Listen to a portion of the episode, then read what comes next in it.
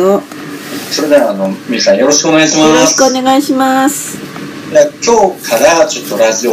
というかポッドキャストで、はい、その僕らコーチのその生の情報というかテーマを元にしたお話というのをしていこうと思うんですけれども、うん、そこでちょっとあのまず僕とこう今日今回のラジオを一緒にやっていただくこうみーコーチの自己紹介をさせていただきたいなと思います。はーい。あのみーコーチよろしくお願いします。よろしくお願いします。であの僕からですね。はいはい。こうちょっと自己紹介させていただきますね。うん。あの僕は今ビジョナリーマインドというブログとつぼログというブログをやっているコーチの坪井和馬と申します。そのコーチングのスタンスとしては未来創造コーチングといいまして未来をクライアントの方と一緒に作り上げていこうというコーチングをやってます。でビジュアライゼーションとか潜在意識をこう主軸とした関わり合いの中でクライアントさんの変化を共にこう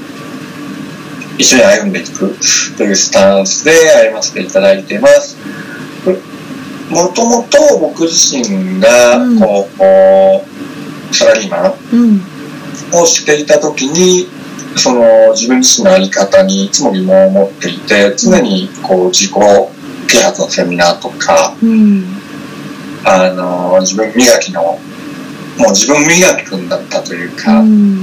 そういったことで能力アップしよう開発しようとは思ってたんですけれどもなかなかうまくいかなくてまあそこでいろいろと自分自身の人生を模索していた時にコーチングと出会ってコーチング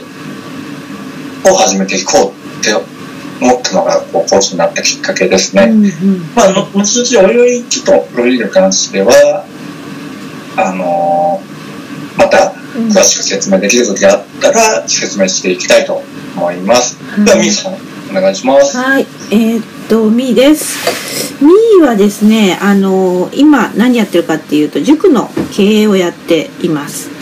なのでまあね生徒だったり保護者だったりあとスタッフだったりねあのそういう人たちと関わって主にそのコミュニケーションのことをねよく考えて生きてるようなそういう人です。で経営者でもあるのでねそういう目線で見たりなのでまあお母さんだったり経営者だったり先生だったり、ね、女性だったりっていういろんなその役割をなんていうかな担ってるそういう今人生を生きております。でそのコーチ今ねあの シーピーシー をという資格を取るために勉強してるんですけどなんでこのなんていうかな新たに新たな業界でその勉強してるかっていうと自分がやっぱりコーチングに関わって勉強している中で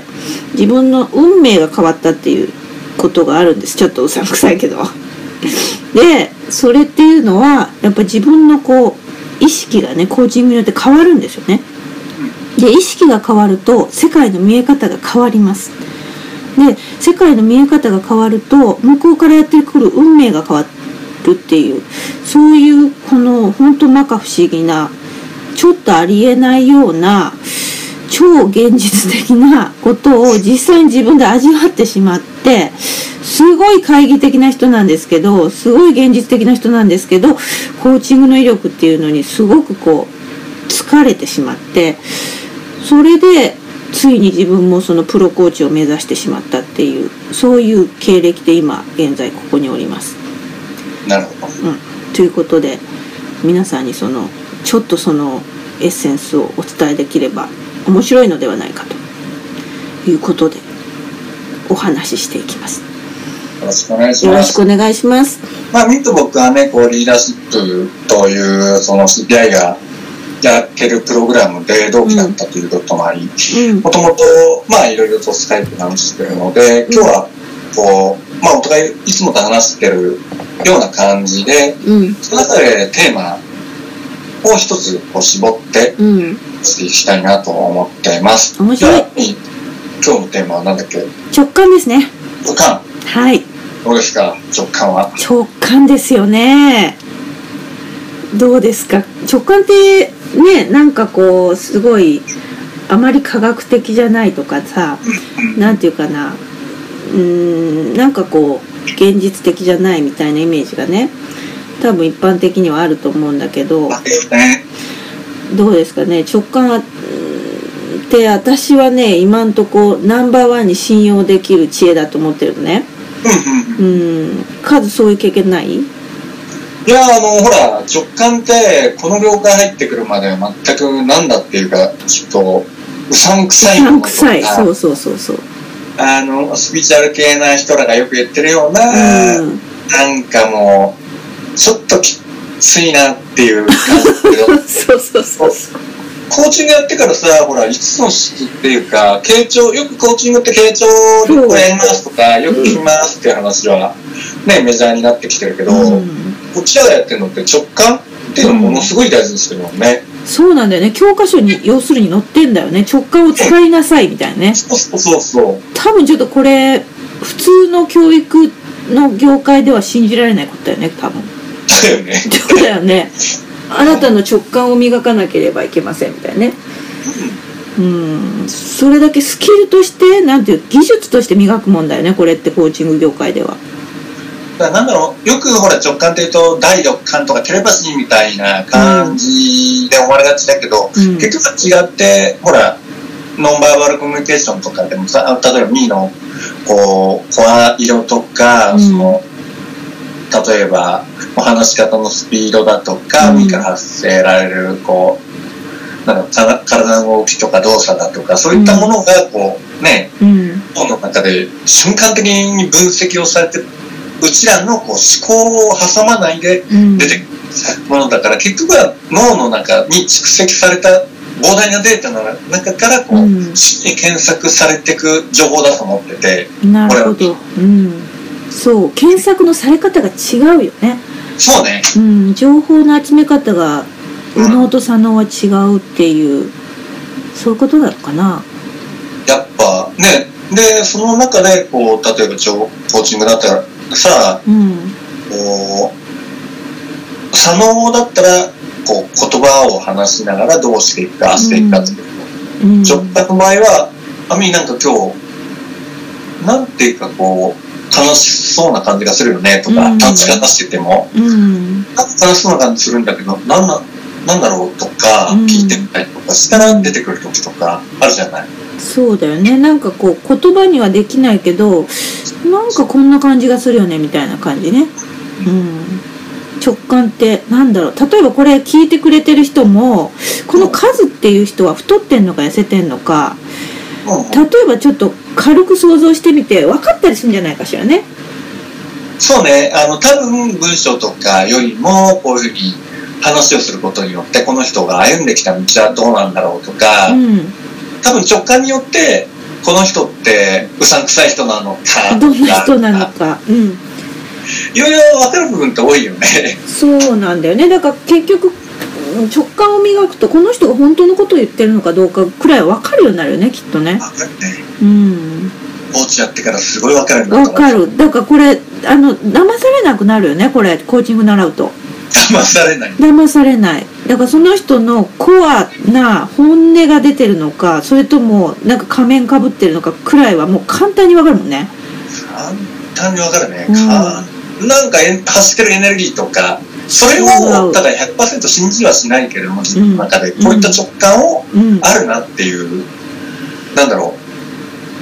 考で考える部分と直感で考える部分、うんが俺はいつも持つようにしてるね。あの、うん、あー、なるほど。直感でこの人は全部正しいって信じちゃったら、おそらくそれってあの海線山海線山線って言ったっけ、うんうんうん、あるね、あの歴戦の猛者の詐欺師とかに騙されそうな気がするから、うんうんうんうん、一応両方は持つようにしてるけど、直感、ほとんどの部分で直感に頼っていいなっていうのは経験則であるね。うん、そうね。あと私直感日記って書いてるのね。で直感ってなんかこう経験上コーチング習いながら、はい、どうもすごいヒット率なんじゃないかって思ってて、はいはい、でその自分が直感でひらめいたことが将来当たるか外れるかっていうのを日記に書いてるの。うん、そしたらそのヒット率ってどれぐらいなのかって分かるじゃない、うん、と思ってちょっとこうさんよんかげつまえから私直感日記をこうつけてる。いやーすごいね、統計的に分析してんだね。そう分析してんの、自分の直感がどれぐらい当たるのかっていうのを調べてんだけど、はいうんはい、もう素晴らしくほとんど当たるのねこれが。えー、で外れる場合もあるんだけど、おそらくそれはね何ていうかな、計算が入ってたりとか余計な雑念が入ってる時、思考だ思考だね、うんはい、思考がね混ざっちゃってる時は大抵外れてるのね。へえー、あと恐怖が混ざってる時、はいはいうん、だから何かもうこう自分を守ろうとしてこう、うん、直感かなって思っても本当はなんて思考だったみたいな。まあ、コーチングでサボタージュってやつね。なるほどね。そう。お前行為っていう。うん、そういう時はね結果出ないんだけど、こう純粋な直感ってなんかこう私は言葉にするとキラキラみたいな感じがするのね。なんかこうひらめいた時のなんかスパークみたいのがあって、はぁみたいなさ、そう心が踊るのね。なるほどね。うん、その心が踊る感があるのが直感で私的にはね。なるほど。でそれをやった時にはもうほぼほぼ ひゃくパーセント 当たるんだよってことがその日記によって分かった。ああ、ということはあれだね、コーチングさっきあの先ほどの話で出てたその対人 の, の直感もあれば、うん、自分の人生の中から出すというか自分自身の中から出す自分の行く道の直感もあるってことだね。うんうん、え最初のやつってどんなやつ？ん？ほらさっきはさっきのやつは、うん、こうコーチングで相手から相手のインパクトをあ相手のインパクトをこう感覚するってことね。そうそうそう、それもある、直感的にね、うん、うん、なのでミーのもう一つ目の直感っていうのはミーのこう今までの生き方がそのままこうなんていうかこうビリッとこうキラキラっと出てくる直感、うん、そうそう、そういうのはこうあこうしようみたいなさ、うん、ああそこ行ってみようとかさ、あそういうやつ、なんかこう自分の行動自分の中で こ, こ, これやったらいいんじゃないみたいなさ、うんうん、そういうやつそういうやつ、うん、やっぱさなんだろう本当に出てくるよねそういうのって。特に俺もコーチングやり始めてからものすごい感じてて。なんでだろうねあれ、自分で学んでるだけなのに自分の直感がさ良くなるってあれ。直感があるとか直感はその脳の中から蓄積された情報を瞬時に出すとかって、俺はそれを理論として頭で再構築してそうそう、数はね理論派なのよね。だから一度感覚したことを一回理論に落として説明ができるようになるのが数のすごいところね。どうもありがとう、うんそう、私はどっちかと感覚で感覚で感覚で理解して感覚で出してるから、うん、数の説明聞いて初めてあそうだったんだみたいなさ、うん、そういうタイプかもしれないけど。なるほど。じゃあミーにとって直感ってやっぱりこう人生にとってものすごく価値のあるものなんだね。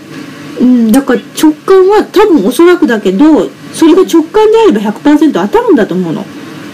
直感であれば ひゃくパーセント そう、ほぼほぼ予言だと思ってて、だから直感っていうのは予言であって絶対に正しいんだよねおそらく。なんだけどその人がその何かをひらめいたりなんていうかな想起したりするときにそれが直感なのかそれとも何か他の思考だったり恐怖だったりするのか、そこの見極めだけなんだと思うのと私はちょっと今思う。どういうふうに見極めてるみんな、うん、さっき言った感じのそのキラキラ感、あそれはまあ私の感覚だよ、うん、人によって違うけど私はなんかそのひらめいた時のなんかこう本当なんていう感覚的なもんだけど、なんか心がこうフルフルっとするような、フルフルっとそうそうフルフルってするの私の場合は。でそれがなんかキラキラとかいう表現になるんだけど、そういう感覚がした時の思いつきっていうのはあほぼほぼもう直感だ、これは降りてきた直感だなみたいなのがあって、それは大概いいことなんていうかないいことっていうかな当たるんだよね。あ、うん、多分こうなるだろうっていうのが当たって、でもなんか恐怖から来た何かこの思考だよね、うんうん、プロテクションに走ってるもの、うん、はえこれひらめきかなって思ってもやっぱその当時やっぱフルフルってなってないね、なんかねフルフルってなってない、そうキラキラっともなってないっていうそこのなんかこう本当なんか感覚的な差があるね。いやーやっぱさなんだろう食感こうまああのー「ビジュアリー・ピープル」っていう本でね、うん、こう世の中のあの本って世の中の永続的な成功を成し遂げてるにひゃくにんの人にこうインタビューして統計を出したんだけど、あの本の中で結局言われてることが今のミニが言ったことまんまで、そうなのとかキラキラっていうところにいかにこう耳を傾けて、うん、それに沿って人生を生きるかっていう、うん、それだけなんだもんね。あのそこに情熱をいかにかけれるかっていう。さすがだな。そうなんだ。だそこを裏切って生き続けると、あの常に心のもう階層の奥深くにその気持ちを押し込めて聞こえないようにする仕向けるんだけど自分の無意識で、うん、もう真夜中に助けてみたいな感じでこう聞こえてきたりして、うん、こうなんだろう自分の人生知ってない感みたいなストレスが溜まっちゃうんだよね。だけどそういった成功してる人たちっていうのはそのフルフルキラキラっていうところに耳を傾けて、うん、そこの気持ちを大切にしてそうとするから、うん、あの成功を呼んでいくんですよっていうのを見て俺ブログをこうビジョナリーマインドにしたのね、あの見て。あなるほど。やっぱだからみんなやってることって世の成功者がみんなやってること本当そこに対していかに全力投球するかっていう。うん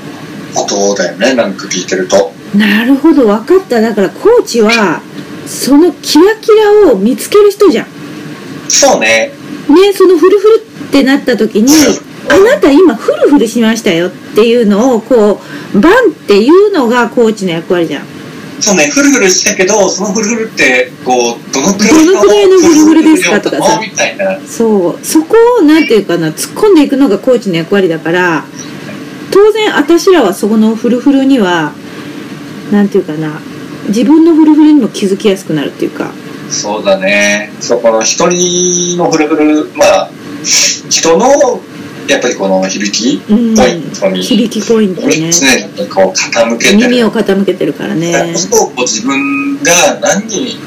正直になって何に嘘ついてるのかっていうのはすごく分かるよ、ね、敏感になってくるよね。俺嘘ついてるんだな自分にとかすごい分かるようになったもん。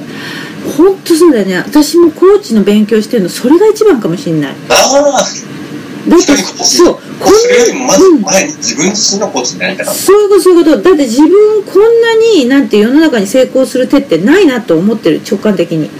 うんうん、だってフルフルに気づく練習してんじゃん。はいはいはい。ってことは自分が何やったって自分のフルフルキラキラを見つけられる人間になるってことでしょ。うん。じゃあ何やっても成功するよね。そうだね、うん、それはものすごくこう成功、まあ、失敗する可能性もあるかもしれないとは思ってるんだけど、うん、ただ生きてる感じがするというか、うん、楽しいというか自分の情熱をぶつけられるというか、うん、それこそ人生だなと。なるほど。そうそうそういうことそういうことだから何かなんていうかな自分の道を歩ける。いやそういったほらなんていうかうちら特になんだろうこう日本人ってさうちら、うん、周りがこうだからしなきゃいけないとか周りから突出しちゃいけないとか周囲を常に伺いながらそうそうそう出ないように出ないように、うん、常にこう気を張ってるじゃない、うん、あれって自分のフルフル消すよね。消す消すほんと消す。生きてる実感を奪うね。あそれがさ今子供とかもなんでしょ。そうですそうです本当にそうだからあの日本の一斉教育っていうのはそれをもう見事に奪い去る。本当見事だよね。そうそう見事と言うしかないぐらい、うん、本当にあっさり奪うね。いや、うん、それってストレスだね。うーんなんかね本当にせっかくあるリソースをなんか箱の中に詰めてなんかあの釘で打ちつけてる感じだよねなんかね。な、うん、そんな頑張っても中から出てこれそうにないんだよそれ。うん、なんかよっぽどエネルギーあってもその中で腐りそうだよねなんかね。うん、うん、ああにじゅっぷんになりましたこれで。ああそんじゃあの縁も竹中ではございますが。ございますが。このまま終わっちゃうっていう。で、まずこうだいいっかいめとして僕らコーチとしていろんなことを挑戦していこうっていうのがテーマとしてやってるんですね。うん、なので、あのー、まあちょっとラジオとしていかがなものかっていう部分もあるかもしれないんですけれども、そうそうそう、こういったことをまず何も始めなければ上達しないということで、まずこうだいいっかいめとして。うん。ミーさんなんでしょう。いやいやいや、でも本当にそんな感じで申し訳ない。うん、でもね響く人には響くでしょうおそらく。そうね。うん。こうね僕らの願いはやっぱ響く人は響いてほしいで、響いた人たちより大きく何かこう関わっていきたいとか、はい、本当響いてる人たちのエネルギーとかこう躍動感とかすごいものがあるんだよね。すごいね。うん。自分らもそうだし。クライアントさん、コーチングでかかってるクライアントさんもそうだし、うん、そういった人たちと一人でも関わっていきたいなっていうことで、うん、まあ、まずはだいいっかい、そういった人たちが、こう、何か、ふるふるとか、うん、こう、キラキラってなってくれるから、いいなと、思い、閉じていきましょうか。そうですね。ミーさん、最後に何か、えー、いや一人でも刺さる方がいらっしゃったらそれでいいかなと。日本でさんにんぐらいいらっしゃったおそれじゃあとりあえず今日は、はい、まあこんな感じでどうも最後までご視聴いただきありがとうございました。ありがとうございました。失礼します。失礼します。終わり切れる？切った？はい OK です。まああれだね、いっかいめとして